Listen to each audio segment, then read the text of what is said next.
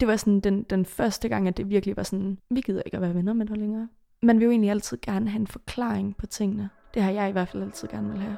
Og fordi jeg ikke har kunnet finde en forklaring, så den eneste forklaring, det var jo bare, at der er noget galt med dig. Er du ung, og har du oplevet præstationspres, ensomhed eller følt dig udbrændt? Måske har du prøvet at kæmpe for at have det perfekte liv, for at du kan føle dig god nok. Hvis du har det sådan, så er du ikke den eneste. Flere og flere unge kæmper med mistrivsel og psykisk sygdom. Mange oplever stress, lavt selvværd, følelsen af pres eller kamp mod for eksempel angst og depression. Samtidig er det svært for mange at fortælle familie og venner, hvordan de virkelig har det. Jeg er ikke den eneste er en podcast, hvor vi taler om psykisk sårbarhed. Det er de unge, der selv fortæller deres historier. For når vi taler højt om de svære ting, finder vi også ud af, at vi ikke er alene. Ingen er eller kan være perfekte, og det er vigtigt, at vi tager tale med hinanden om det. I dag skal du møde 19-årige Sine. Det er ikke hendes rigtige navn, ligesom alle andre navne, der optræder i afsnittet, er ændret. Da Sine startede i gymnasiet, blev hun en del af en stor vennegruppe på i alt 10 piger. De lavede alting sammen, men da hun besluttede sig for at holde overlov et år for at rejse til Kanada, var der ikke en varm modtagelse fra gruppen, der ventede hende, da hun vendte tilbage til Danmark igen. Det blev for hende en tid, hvor hun følte sig alene, udstødt og forkert. For hvorfor måtte hun ikke være en del af vennegruppen? Sine fortæller sin historie til mig, Rikke Kulin, og det er vigtigt for mig at understrege, at der ikke findes nogen rigtig formel for, hvor mange venskaber man skal have, og hvordan de skal se ud. Du lytter til Jeg er ikke den eneste af Sind Ungdom og Psykiatrifonden. Velkommen indenfor.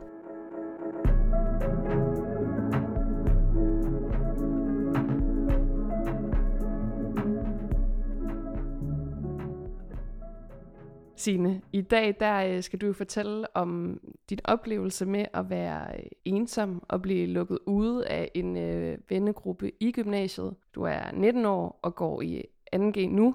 Skulle mm. jo egentlig oprindeligt have gået i uh, 3G. Det bliver en del af historien. Vil du ikke lige starte med, fordi det, sådan, det kan virke meget voldsomt at være sådan, du bliver lukket ud af vennegruppen i gymnasiet.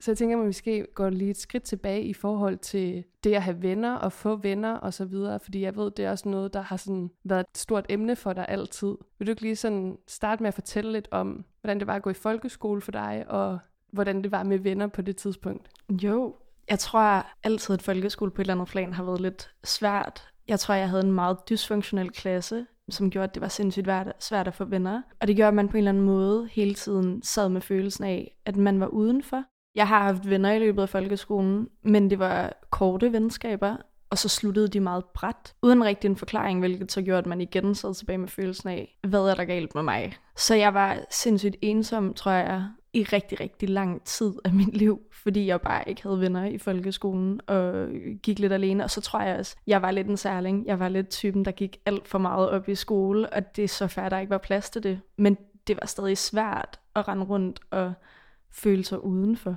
Jeg tror, jeg brugte rigtig, rigtig meget tid på at prøve at passe ind. Jeg brugte kræfter og tårer. Det er stadig en frygt, jeg har i dag. Altså det der med at passe ind, ikke?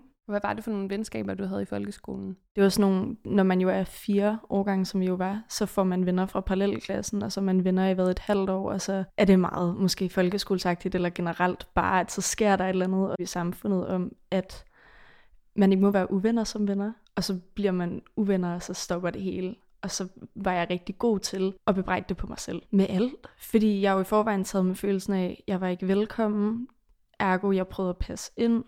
Jeg tror, en af de mest syrede ting, og det er nogle gange, når man også kigger tilbage. Jeg plejede at skrive dagbog, tror jeg, som rigtig mange andre. Og jeg var en meget højlydt pige.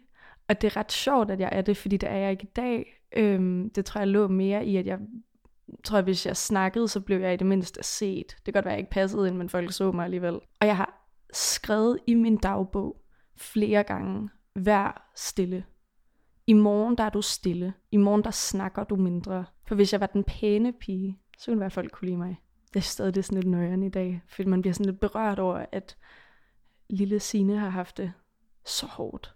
Hvordan tænker du på den pige, der sådan gik i folkeskole og havde det svært med at sådan få venner og holde fast i venskaber? Uh, man kan godt mærke, at man bliver ked af det. Jeg er simpelthen bare sådan lyst til at give hende et krammer. Altså sådan virkelig. Og fortælle hende, at hun er elsket, og hun er værdsat, og der er plads til hende, selvom at det var helt okay, at der ikke var plads til hende i den klasse. Du gik jo direkte fra 9. klasse til øh, gymnasiet, men det var jo faktisk ikke meningen. Hvad var ligesom din idé efter folkeskolen? Du ville gerne have noget luftforandring. Ja, lige præcis. Og jeg tror også, det lå i den der med, at man jo virkelig gerne bare ville passe ind. Så jeg, jeg havde en drøm om fra helt lille at skulle være udvekslingsstudent. Og jeg tror, fordi jeg skulle passe ind, og jeg bare skulle væk, så skulle jeg så langt væk som overhovedet muligt. Så jeg skulle være i New Zealand, og så er det den fortælling, som rigtig mange desværre kender, at de har en drøm, og så rammer corona øh, der i 2020, og så skal jeg ikke afsted. Så jeg gør alt, hvad jeg kan for at prøve at finde ud af, hvordan jeg kan komme afsted. Og sidst kommer vi bare frem til konklusionen, at at rejse var ikke noget, jeg skulle. Så jeg starter gymnasiet. Det er jo egentlig mega fedt at møde en masse mennesker. Det kan jeg faktisk rigtig godt lide. Sådan den der klassiske gymstart, man begynder at falde til og få gode venner og sådan noget. Ja, hvad var forskellen fra folkeskolen? Det virker jo som om, i hvert fald som du beskriver det her, at der får du nogle venskaber, som umiddelbart skulle være nogen, der holder ved. Jeg tror, forskellen var, at jeg var i en klasse, der satte hinanden meget i en kasse. Og jeg var blevet sat i en kasse som lille, som jeg bare ikke kunne komme ud af. Jeg tror, jeg blev sat i en kasse af at være mærkelig, af at være irriterende. Jeg, jeg kan stadig godt mærke, at den rammer stadig i dag, for det er stadig min største frygt, det er den der med, er jeg stadig mærkelig? Er jeg stadig irriterende? Ikke? Hvad var det så for en vennegruppe, du fik i gymnasiet? Vi havde sådan en mærkeligt gymnasie, der fra starten af havde sat folk allerede i klasserne, så der var ikke rigtig noget grundforløb. Og vi øh, er så 10 piger i alt, der begynder at snakke rigtig meget sammen i det her grundforløb, og begynder at spise aftensmad sammen, og hænge ud sammen, og tage på café sammen. For mig, der jo så får de her venskaber, er det jo en, en stor ting, at føle, at man er en del af noget. Jeg tror, det er følelsen af at føle sig velkommen og føle sig øh, tilpas, og sådan virkelig føle den der med, at man for første gang er god nok. Og jeg går jo stadig på det her tidspunkt med usikkerhed om sådan nogle ting, fordi ting tager lang tid at bearbejde. Men jeg følte virkelig, at sådan, nu havde jeg fået vennegruppen, og fra en meget, meget tidlig start, der tror jeg, at jeg selvom det jo selvfølgelig ikke er et kærlighedsforhold, men romantiserede det venskab. Altså sådan virkelig, og romantiserede den her vennegruppe, og satte det op på en pedestal, og tænkte, at vi skulle være venner for evigt. Og det er altså i det første sådan fire måneder af, at vi begynder at lære hinanden at kende, at jeg bare følte mig så velkommen, at jeg jo altså, var overlykkelig. Følte du dig så velkommen, at du ikke behøvede at, øh, hvad skal man sige, lave om på dig selv, eller prøve at passe ind? Kunne du godt være dig selv? Nej, nej, det kunne jeg ikke. Øh, jeg tror stadig, der var den der frygt, som stadig er en ting, jeg bearbejder i dag, af at jeg var ikke god nok, at jeg er mærkelig, eller jeg er irriterende. Mens jeg var sindssygt lykkelig over at være en del af noget, var jeg stadig usikker i, om jeg var god nok til dem.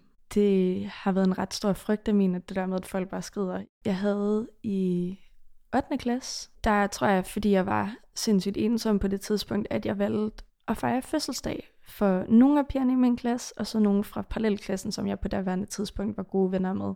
Og de dukker ikke op. Dem fra parallelklassen kommer, og der kommer en fra min klasse, øhm, og alle andre har meldt afbud, for derefter øh, finder jeg så ud af at tage ud og bowle og have en sleepover, fordi så havde de en undskyldning for ikke at komme til min fødselsdag. Så jeg tror, det, det generelt altid har været det aspekt af, at jeg har været meget bange for, og det tror jeg også afspejlede sig i mine venskaber, at folk bare skred altså virkelig bange for, at folk bare rejste op og gik, fordi de så, hvem jeg i virkeligheden var, eller blev trætte af mig, eller jeg gjorde noget forkert. Ja, så her i, i starten af gymnasietiden, hvor du jo er virkelig glad og, og, og får den her følelse af at have nogle gode venner, så tænker jeg også, det må sådan have ligget i baghovedet, det her med, at der hele tiden kunne ske et eller andet. Kan du ikke lige starte med at sætte nogle ord på, hvad lavede I som vennegruppe? Altså, hvad var det for et venskab? Også fordi 10 mennesker i en vennegruppe mm. er ret mange.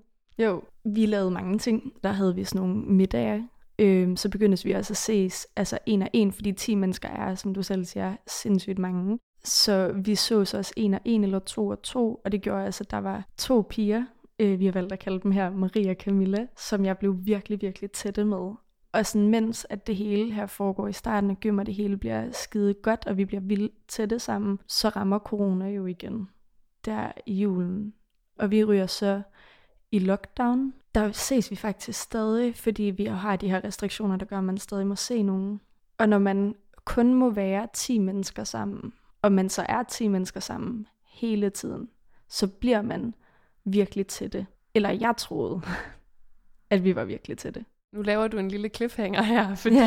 at, øh, du havde jo ikke fået lov til at få den her tur som udvekslingsstudent efter 9. klasse på grund af corona, men øh, det ikke var som om, som jeg forstår det, du ikke sådan rigtig kunne slippe af med tanken om øh, at skulle afsted, så du tager jo faktisk en ret stor beslutning på det her tidspunkt. Altså jeg vælger jo at rejse, og jeg tror det er mest bundet i, at jeg et var bange for, at jeg ville fortryde ikke at rejse, to, fordi jeg faktisk stadig var usikker på mig selv. Og så tror jeg, jeg flygtede, fordi jeg havde altid haft sådan en, en one-year expiration date på alle mine venskaber. Og den var jo ved at løbe op med de her 10 piger. Jeg vælger i foråret at beslutte mig for, at nu gør jeg det. Nu rejser jeg. Det bliver så ikke New Zealand, det bliver Canada. Jeg færdiggør første G, da jeg fortæller det til dem. Der er en af de ting, jeg så siger, fordi jeg jo netop har den her sådan fortid, eller hvad man kan sige, det er, jeg, vi sidder alle sammen, vi havde sådan nogle tema middag under corona. Det er egentlig lidt funky, når man tænker over det, men det var sådan noget, vi havde et hvidt tema, og så drak vi alle sammen vin og havde hvidt, og nu havde vi så et sleepover tema, så der så vi film og hyggede. Og efter film er slut, så, sådan, så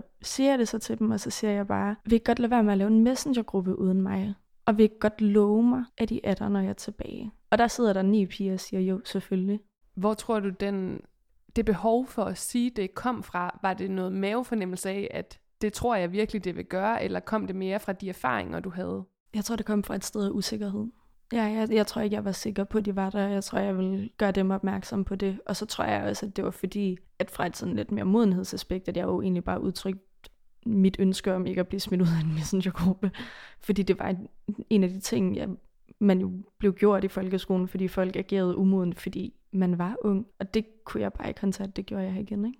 Skabte det så en tryghed hos dig, at de ligesom sagde, selvfølgelig laver vi ikke en messenger-tråd uden dig, og selvom du er væk i et, et skoleår, så gør det ikke en forskel?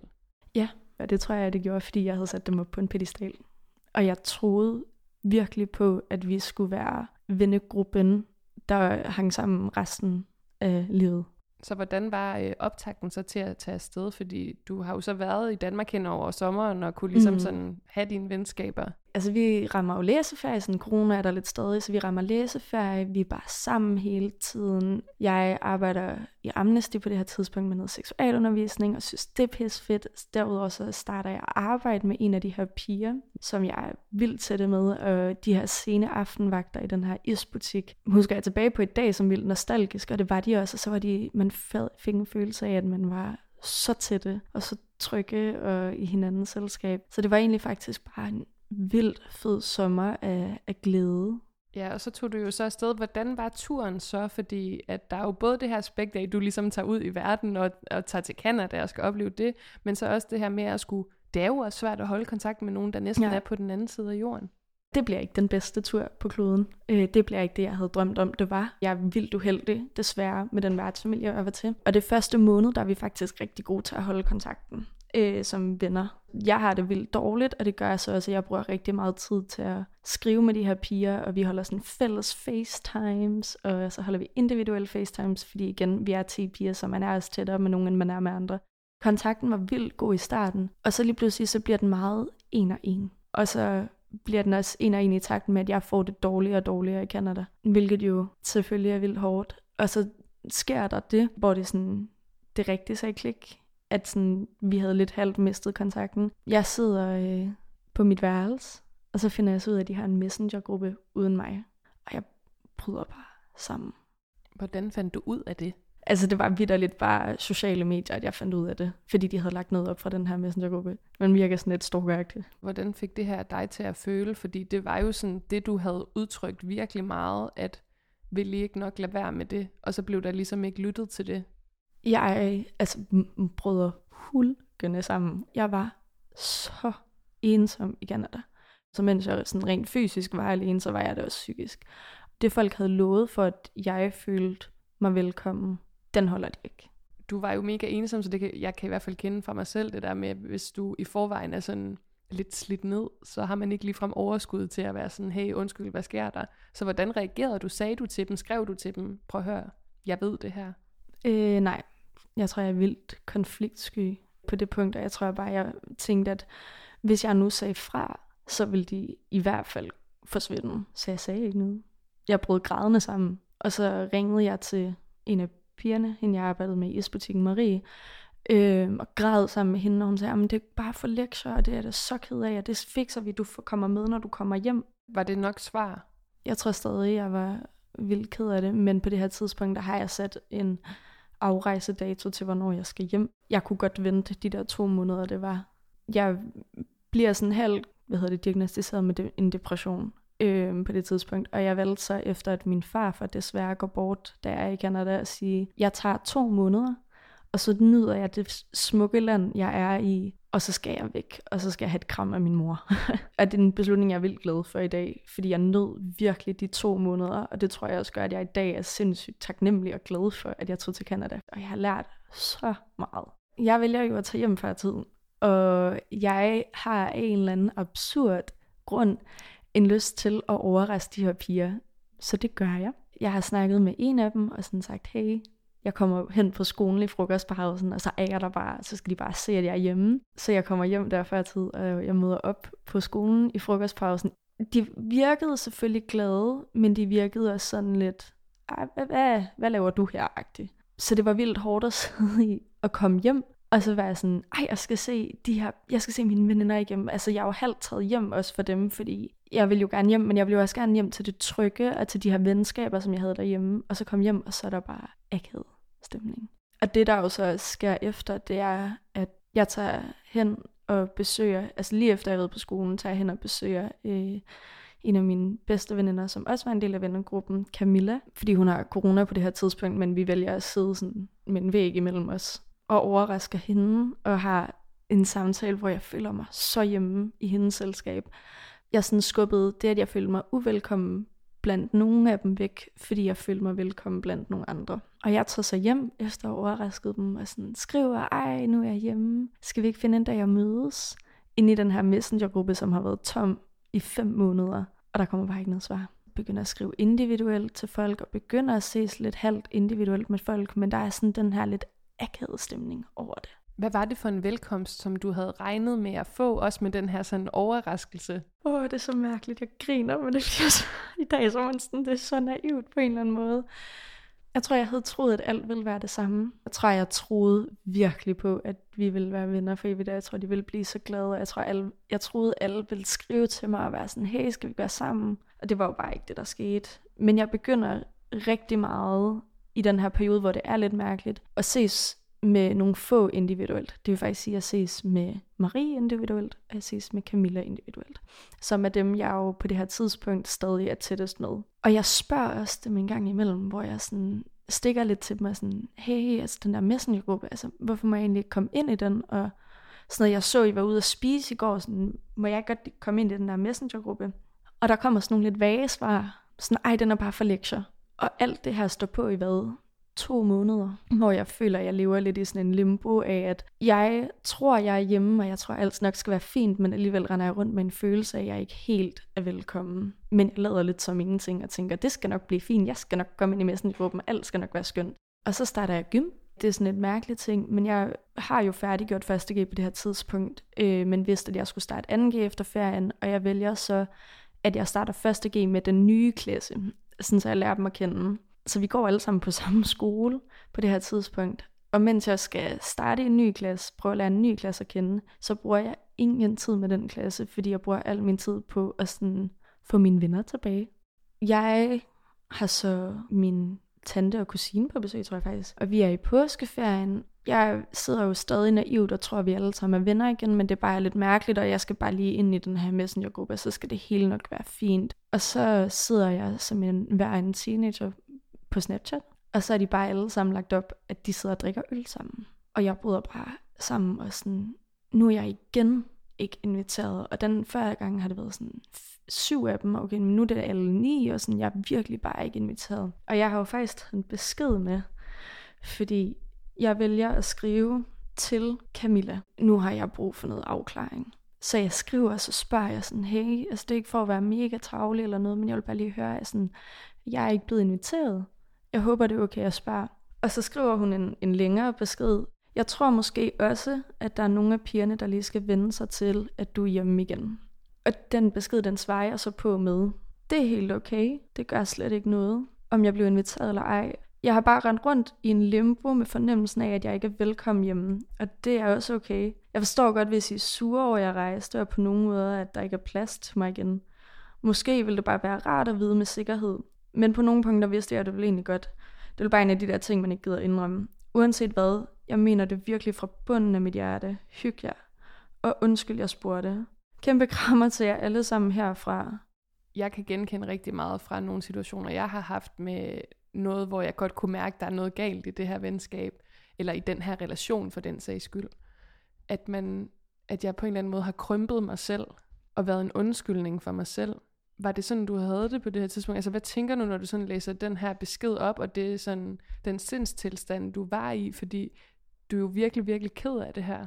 Ja, jeg, jeg får jo det endelige svar på, at vi ikke venner længere. Og jeg kunne ikke finde en forklaring på andet, end at der var noget galt med mig. Og det tror jeg altså derfor, jeg virkelig virker sådan, om det er helt okay, og jeg er her, og kæmpe krammer. Og, fordi jeg jo bare sidder med følelsen af, mm, mm, det må sgu være mig, der er problemet. Kom der også nogle af de her følelser fra folkeskolen tilbage i dig i det her? Jeg tænker sådan, hvad er der galt med mig? Det, er jo, det var jo noget, du havde tænkt før. 100 procent. Og jeg tror også, det er noget, jeg har følt hele vejen igennem, at der var et eller andet galt med mig. Så det var jo ikke, fordi det forsvandt, bare fordi man fik en vennegruppe. Jeg tror virkelig, det var følelsen af, at jeg var ikke velkommen, og der var noget galt med mig. Og sådan, det tror jeg er en af de værste følelser, man kan få nogen til at føle. Da jeg sad på mit værelse og hulkede, var jo bare den der med, jeg er ikke god nok. Jeg er fundamentalt et dårligt menneske, og det er derfor, de ikke er venner med mig længere. Tænkte du, du skulle lave dig selv om, for at de så kunne have lyst til at blive venner med dig? Ja, og jeg tænkte, at øh, de måske, hvis jeg bare var sød og, ja, og tilgivende, så ville vi måske stadig være venner, selvom at jeg bryder helt sammen. Og hvis jeg nu bare er sød, så kan det hele være fint, og så kommer det alt tilbage til det her lysrøde univers, vi levede i. Og det vil jeg sige, at jeg jo, selvom at det gør vildt ondt, stadig vælger at sådan, øh, invitere til fødselsdag. Og så på min fødselsdag inviterer jeg Marie og Camilla, mine to tætteste venner, øh, ud, og så spiser, drikker vi en kop kaffe sammen og fejrer mig. To uger efter, der var det planen, der skulle være fødselsdag, men en uge efter vi så har fejret fødselsdag og sådan noget, der går jeg en tur med Camilla. Vi er på vej tilbage til hendes lejlighed, hvor jeg vil sætte hende af, og så vil jeg selv hoppe øh, på et tog hjem. Så lige foran krudtønden, der, øh, der stopper hun mig. Og så kigger hun på mig, og så siger hun, Signe, jeg, jeg er simpelthen nødt til lige at sige noget.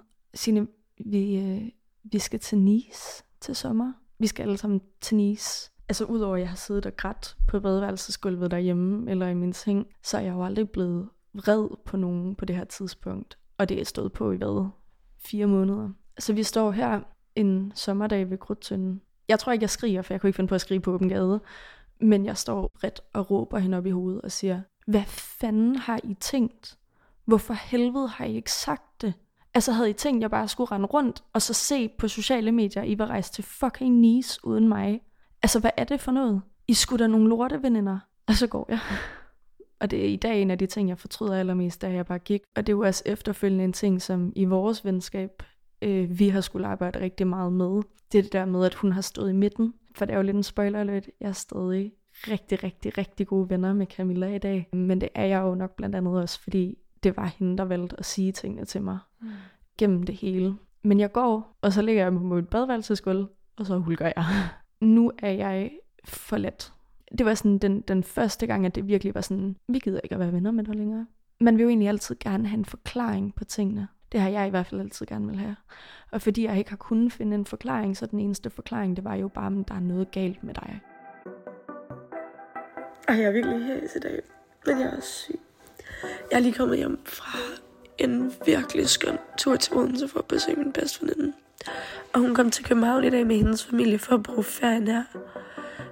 Og ja, hun er sådan halvt lagt så syg, så hun er desværre aflyst, hvilket er så færre. Og jeg tror også mest af alt, jeg har brug for at sove. Men jeg kan mærke, at den følelse gjorde mig også ensom. Og samtidig også gjorde, at jeg følte, at der var et eller andet galt med mig. Og det virker mærkeligt, fordi hun var jo egentlig bare afløst på rigtig mange punkter. Men jeg kunne ikke lade være med at sidde tilbage med følelsen af, at, sådan, at hun ikke særlig godt kunne lide mig, eller at jeg ikke var en god nok veninde. Og det ville ærgerligt, at mine tanker som det første hopper til det. Men nogle gange kan man ikke altid lade være med at stille spørgsmålstegn til, om man er god nok, eller om folk virkelig kan lide en. Fordi jeg har altid en eller anden frygt for, at folk bare får nok, og så går. Ja, og så hørte vi der jo også lige her for, øh, for ikke så lang tid siden hvor du fik den her følelse af ikke at være god nok. Hvor, hvor tit kommer den her følelse af, at andre ikke kan lide dig, og hvordan arbejder du med den følelse? Altså en ting er, at jeg tror, at den altid vil være der. Jeg tror faktisk altid, det er en god ting, at den nogle gange kommer, fordi det laver, man laver lidt ego-check. Så man kan høre, så har jeg det stadig. Øh, den kommer en gang imellem, så bliver jeg usikker i mine venskaber. Men samtidig så kan jeg vildt godt, at det, uden at vi sætter lige janteloven til side, jeg kan rigtig godt lide, hvem jeg er. Og jeg tror også, jeg har rigtig meget accepteret, at jeg er, hvem jeg er. Og så har jeg også fået venskaber, så selvom min veninde jo afløst, så har jeg også fået venskaber, som er meget tryggere. Jeg tror aldrig rigtigt, jeg følte mig tryg i vennegruppen. Jeg følte mig sindssygt lykkelig over at have venner, og føle mig velkommen og føle mig værdsat, men jeg følte mig ikke tryg i det venskab, hvilket jo også afspejler sig i, at jeg er nødt til at, de forsikrer mig i, at vi stadig er venner. Følte du dig, hvis du skal være sådan helt ærlig, der nogensinde sådan 100% tryg i det venskab, eller i den gruppedynamik? Nej. Og det tror jeg mest af alt afspejlede, at jeg var så usikker i mig selv, at det bounced off på dem, og det gjorde, at vi skabte en ustykker dynamik. Og så tror jeg også, at det er ikke for at lyde tavlig, jeg tror, at vi var en rigtig umoden vennegruppe. At, og, at, altså, vi, vi mødte jo ikke andre mænd, vi var jo kun sammen også. Man kan sige, jo, det er på grund af corona, men jeg tror også på rigtig mange punkter, at der var noget jalousi ind over det, og en masse andre ting, der øh, ulmede op. Så jeg tror, vi var en ret umoden vennegruppe. Man bliver jo også ældre, og det kan man jo også sige i dag, hvor jeg sådan, de venner, jeg har i dag, er jeg mere tryg i, men jeg har også nogle mere modne forhold jeg kan ikke lade være med at tænke, hvordan jeg selv ville have haft det, og jeg tænker, at du er nået til sådan et punkt, du har jo virkelig søgt svar, du har jo virkelig spurgt dem mange gange, du har prøvet at kommunikere, du har gjort alt. Var der et eller andet i dig, hvor at det at blive vred var forløsende, og var en ny energi, der måske gjorde, at du sådan kunne se det på en anden måde? I øjeblikket nej. Fordi det der jo faktisk sker, det er, at jeg så efter at have siddet og hulket derhjemme, skriver en stor undskyldning til Camilla, og så øh, så lader jeg som ingenting. Og jeg skriver en sød besked ind i vores fælles messengergruppe, og sådan, hey, jeg vil bare lige sige, at sådan, jeg er her stadig, og sådan, det er helt okay, men jeg vil bare lige sige, hvis I nogensinde har lyst, så, så, er, jeg, så er jeg her stadig, og jeg er vildt taknemmelig for det første år, vi har. Så mens man kan sige, jo, det at blive vred var en forløsning. Det tror jeg ikke, det var. Jeg tror faktisk bare, det var sådan, altså det eneste, jeg kunne finde på at reagere, for jeg var så såret på det tidspunkt. Så jeg skriver den her besked, og sådan, på det her tidspunkt, der er igen, jeg går jo stadig i første G, og sådan, jeg har øh, roder rundt i det, og kan slet ikke finde ud af det, fordi jeg jo bare prøver at finde ud af vennegruppen, og føler mig vildt ensom, både i det vennegruppe, men også fordi jeg jo faktisk ikke har prøvet at skabe venner i min nye klasse bliver du ved med at have et håb om, at det kan ændre sig, selvom du jo har fået sådan den her klare udmelding? Eller beslutter du dig ligesom for, nu vil jeg ikke jagte det mere? Jeg tror stadig, jeg håber på, at vi kan være venner. Og det er så sjovt, at jeg gør det, men jeg tror stadig, jeg har sådan en, hvis jeg nu bare er sød, og på en eller anden måde, så tror jeg også, at jeg virkelig troede på det tidspunkt, at jeg havde tilgivet dem. Det er sådan lidt en syret følelse, men det var som at gå rundt i sådan en, en boble af, at det hele bare var okay, og inderst inden, så kom jeg bare hjem og græd og så er der jo det, der sker, at sådan sommeren rammer, og sådan alle tager på ferie, og jeg rejser selv på ferie, og de tager også på ferie til Frankrig. Og så sidder jeg her i Grækenland med min familie. Jeg kan huske det, fordi vi sidder bare på hotelværelset, og så bliver jeg sur. Det er første gang, jeg bliver sur, hvor jeg er sådan, det er faktisk dårlig stil. Altså en ting er, at det er helt okay, at jeg, der ikke var plads til mig, da jeg kom tilbage, eller at gruppedynamikken har ændret sig. Det er kraft edme dårlig stil ikke at sige det til mig. Og lade mig rende rundt i sådan en boble af, at jeg troede, vi stadig kunne være venner. Og jeg har en masse ting, jeg skal bearbejde fra Canada, og sådan, jeg prøver bare at være venner med jer igen. Og jeg har bare ikke tænkt at sige det til mig. Hvad gjorde det så ved dig, at vreden ramte her? Jeg tror, at det, som jeg jo i dag synes er vildt smukt, det var det, at jeg gav mig selv lov til at være sur over det. Bare så, så kunne der starte en soveproces. Jeg har altid synes, at det at miste venner har været lidt ligesom at miste kærester det er pisse hårdt. Det er at miste en person i ens liv, eller personer i ens liv, som har sindssygt meget betydning for en. Jeg tror, det var fordi, jeg anerkendte det, og da jeg så anerkendte det, gav jeg mig selv lov til at blive vred. Og så kunne jeg simpelthen starte en proces af at, at komme videre. Lige pludselig så er der ikke sommer længere, og så starter skole. Jeg prøver at få skabt en relation til dem, jeg går i klasse med, så det vil sige alt det her, der går jeg også rundt og sindssygt ensom stadig, fordi jeg jo ikke har venner i min klasse, og jeg går stadig rundt med den her følelse af sådan, om der var ikke der var noget galt med mig. Øh, og det er sjovt, fordi mens jeg stadig er vred over det, de gjorde, så tror jeg, at forklaringen på, hvorfor de gjorde det, stadig var, at der var noget galt med mig. Men samtidig så begynder jeg også at folde mig ud. Og fordi jeg har brugt så meget tid på de her piger, så har jeg faktisk ikke lært nye mennesker at kende. Så jeg begynder at møde mennesker, og jeg begynder at få nye venner. Jeg har det stadig svært i den klasse, jeg går i, fordi jeg tror, jeg har brugt så lang tid på at være distanceret fra dem, at det er rigtig svært at komme ind igen. Og så tror jeg, jeg kæmper rigtig meget med, at jeg på en eller anden måde skal have omdefineret det at gå i gymnasiet. Og det lyder sådan lidt mærkeligt, men jeg tror, jeg havde en idé om, at når man går i gymnasiet, så har man en vennegruppe, som man går i byen med, og som man fester med, og som man er sammen med hele tiden, og man er bare bedste venner. Og jeg sidder jo her og sådan er begyndt at få nye venner, men de går ikke i min klasse, og jeg har ikke en vennegruppe. På det her tidspunkt, der har jeg en veninde, jeg bliver endnu mere tæt med. Øh, vi mødte hinanden i Canada, men hun er fra Danmark. Og hende af, bliver jeg tættere med os igennem hele den her proces, fordi at hun jo faktisk støtter mig igennem den. Det er jo lidt sjovt, fordi jeg synes altid, det er sådan noget, man møder kærester på sådan nogle måder. Men jeg begynder faktisk at møde folk forskellige steder. Så jeg møder en vild god veninde af mine i dag til en fest. Og så begynder vi at snakke sammen. Og så er vi bagefter sådan, ej, skal vi ikke drikke en kop kaffe sammen? Og så lige pludselig begynder man at drikke flere kaffer sammen. Øhm, og samtidig så er jeg frivillig i nogle organisationer, hvor jeg også møder min, altså i dag en af mine tætteste veninder. Og fordi vi jo arbejder i en organisation, hvor vi rejser sammen, så rejser vi på ferie, altså ikke på ferie, men på arbejde sammen. Og på en eller anden måde, så bliver det lidt mere modent.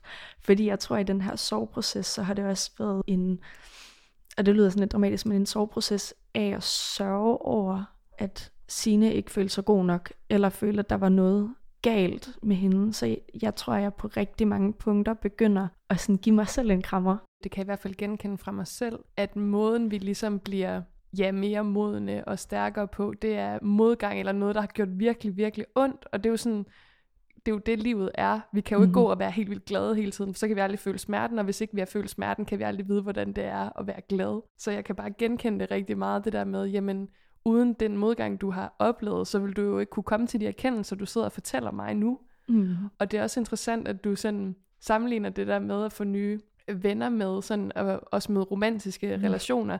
Fordi det er jo sådan, man dater jo nye mennesker. Altså når ja. man ent, måske enten bliver venner med dem, eller hvis det er nogen, man er interesseret i på andre måder, kan gå og komme længere med. Ikke? Og jeg synes også, det er enormt smukt, at du sammenligner det med den romantiske relation, fordi jeg tror, vi er sådan et sted, hvor vi begynder at værdsætte faktisk venskabet lige så højt som den romantiske relation. Og det er noget, der tidligere, sådan har jeg i hvert fald selv haft det, da jeg var yngre, det skulle bare være der. Det var ikke noget, man skulle arbejde på. Altså det kom af sig selv. Ja. Sådan var venskabet jo. Det er jo noget, der er en løbende relation, man hele tiden skal være to om. Fordi i den gamle kæmpe relation, hvor I var 10, ikke? Der var der jo en, der hele tiden gerne ville den her relation, og så en masse, der ikke ville den. Jeg er så enig, og jeg tror også i hele det, der er det jo det der med først og fremmest at sidde, og det er jo stadig i dag, jeg er ikke sindssygt til det med dem fra min klasse, og det har ikke, jeg elsker at gå i min klasse, øhm, men det har været en proces af at forstå, at det faktisk er helt okay, at man ikke har sine bedste venner i sin klasse. Men det er også den der med at sidde og være sådan, hvordan fanden i helvede får man nye venner i en alder af 18 år? Det er jo normalt, at du bare noget, man får i ens klasse. Og så samtidig så er det jo også den der med, at sådan, jeg tror, der er et eller andet skamfuldt i vores samfund forbundet med at miste venner. Det er som om venner, de er der for altid. Ja, og det er heller ikke noget, vi, altså, man har jo hørt om, okay, hvordan bearbejder man så en, et afsluttet forhold, ikke? Det, er jo, det findes jo overalt, ikke? Men sådan de gange, hvor jeg også oplevede at blive ja, slået op med en ven, det er jo en enorm sorg, fordi det er sådan, må jeg godt sørge over det her på samme måde, som jeg vil sørge over et, en parforhold? Altså, der er så mange spørgsmål, ikke? Jo, og det er også sådan lidt, det, der er sådan en, en kultur af, at venner skændes ikke, og venner slår ikke op, og de er der for altid. Og det vil også sige, når man så mister venner, så føler man sig sindssygt alene og sindssygt skamfuld. Og så i mit tilfælde, der vendte jeg alt indad, fordi det var det, jeg altid har lært i hele mit liv, det er, at der er noget galt med dig. Du nævnte jo også tidligere, at en, du holder fast i fra gruppen, mm. det er jo Camilla, og jeg synes, det er enormt spændende, fordi det er jo, hun har jo også virkelig sat sig mellem to stole. Det har krævet rigtig meget af hende, og det har også krævet rigtig meget af dig, fordi jeg kunne godt forestille mig, at jeg selv ville komme til at forveksle den enkelte person med gruppen. Mm. Så kan du prøve at sætte nogle ord på, hvordan har det lykkedes for jer at have det her venskab? De to venner, jeg, jeg har haft i længst tid, er faktisk også de venner, hvor jeg, vi er begge to havde nødt til at tage nogle rigtig lange snakke om, hvordan får vi det her til at fungere, fordi lige nu der fungerer det ikke. Og det gjorde vi også. Og jeg følte, jeg var, havde ret til at være sur eller ked af det over det, gruppen havde gjort, men jeg så det ikke som en individ ting. Og så tror jeg, tillidsmæssigt, der gjorde det meget, at Camilla havde sagt tingene til mig. Men det har været nogle rigtig lange snakke, og det har faktisk også været nogle svære måneder. Øh, jeg tror både for hende, men også for mig. Og det er stadig en ting i dag, at sådan, jeg er opmærksom på, når vi er sammen. Fordi vi har stadig snakket om det i dag, men det er på en helt anden måde. Men der er jeg opmærksom på, at jeg omtaler gruppen som dem, og ikke som jer. Og det, det er lille, sådan, kan man sige, retorisk forskel. Jeg ser hende, hun er jo en del af den vennegruppe, og det er hun stadig i dag. Det er også, altså, de er stadig venner i dag, hun er stadig en del af den. Men hun kan godt være en del af deres venskab, og stadig være venner med mig. Og det var sådan en helt anden ting. Jeg er jo ikke sur på dem. Det tror jeg er vildt vigtigt for mig at at have med, at sådan, selvfølgelig er det okay at være ked af det over måden, man er blevet behandlet på. Men jeg tror ikke, jeg ville kunne sidde her i dag, hvis ikke det var fordi, at jeg var først og fremmest så taknemmelig for, at det er sket. For jeg ville ikke have fået de venner, jeg har i dag, og på mange måder er det sundere venskaber, jeg har i dag. Og samtidig så er jeg også så glad for det første G-år, jeg havde. Altså virkelig, det var jo fedt. Og jeg, jeg vil ikke sidde her i dag, og jeg vil ikke være så glad, som jeg er i dag, og jeg vil ikke føle mig så sikker i, hvem jeg er i dag, hvis ikke det var, fordi det var sket. Så det har jo været en, en tosidig proces, og jeg kan ikke tale for Camillas side.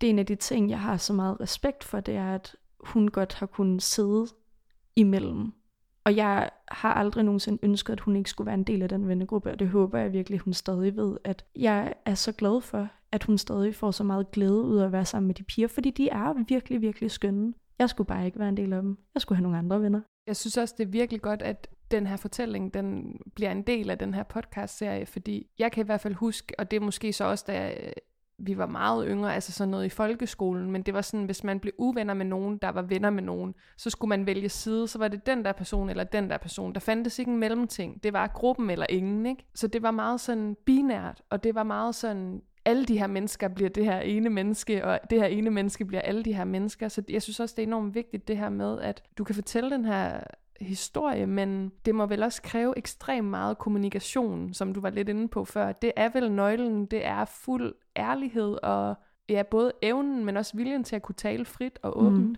Og det har skrevet et meget selvindsigt. Øh, fordi mens det jo selvfølgelig ikke var mig, der valgte at tage til Frankrig uden at sige det, så satte jeg stadig Camilla i midten af det hele. Jeg tror jeg stadig, at hun på mange måder var der min frustration kom ud. Så det har også været en samtale, jeg har været nødt til at tage med hende, hvor jeg satte hende ned og sagde, prøv, jeg vil faktisk bare gerne undskylde for det her. Jeg ved godt, at der er sket sindssygt meget, men, men jeg har også gjort ting forkert i den her soveproces. Det vil jeg også gerne undskylde for.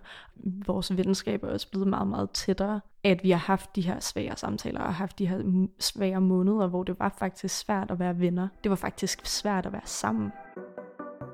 Måske er det fordi, at solen har skinnet for første gang i 1500 år, fordi det bare har været mange mørke måneder. Øhm, men jeg er lige på vej op til bussen, og jeg er bare så fucking glad. Altså, fuck hvor er jeg glad. Og jeg tror bare, jeg er glad for livet, og for den jeg er, og hvor jeg er og for al den kærlighed, jeg er omgivet med, med de fantastiske venner, jeg har, og min skønne familie. Så jeg, ja, i bund og grund er jeg bare glad og vildt taknemmelig, tror jeg, for alt.